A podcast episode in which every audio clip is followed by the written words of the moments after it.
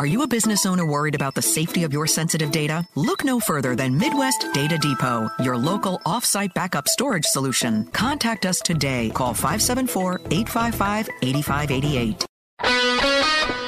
Z943 News. I'm John Hoffman. Some pretty sophisticated counterfeit money has been passed around Elkhart the last few weeks. Police say the criminals apparently take real $10 bills, wash them to remove all the ink, and reprint them as 50s or 100s. That means they pass the usual pen test for real money paper and look very real.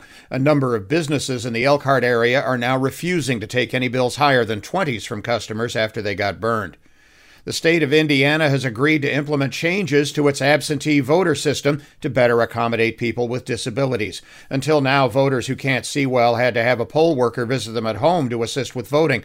Under the agreement, the state will implement a computer system compatible with technologies already out there so people can truly vote privately. This all came about as a result of a 2020 lawsuit by several disabled voters.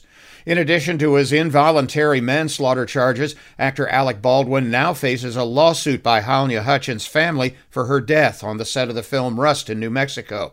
Her parents and sister are being represented by celebrity attorney Gloria Allred. The suit alleges negligence, battery, intentional infliction of emotional distress, and more. Super Bowl Sunday is this weekend. The Kansas City Chiefs against the Philadelphia Eagles in Arizona kick off about 6:40 Sunday evening. 10th ranked Notre Dame women's basketball won at home last night 69-63 over Pittsburgh.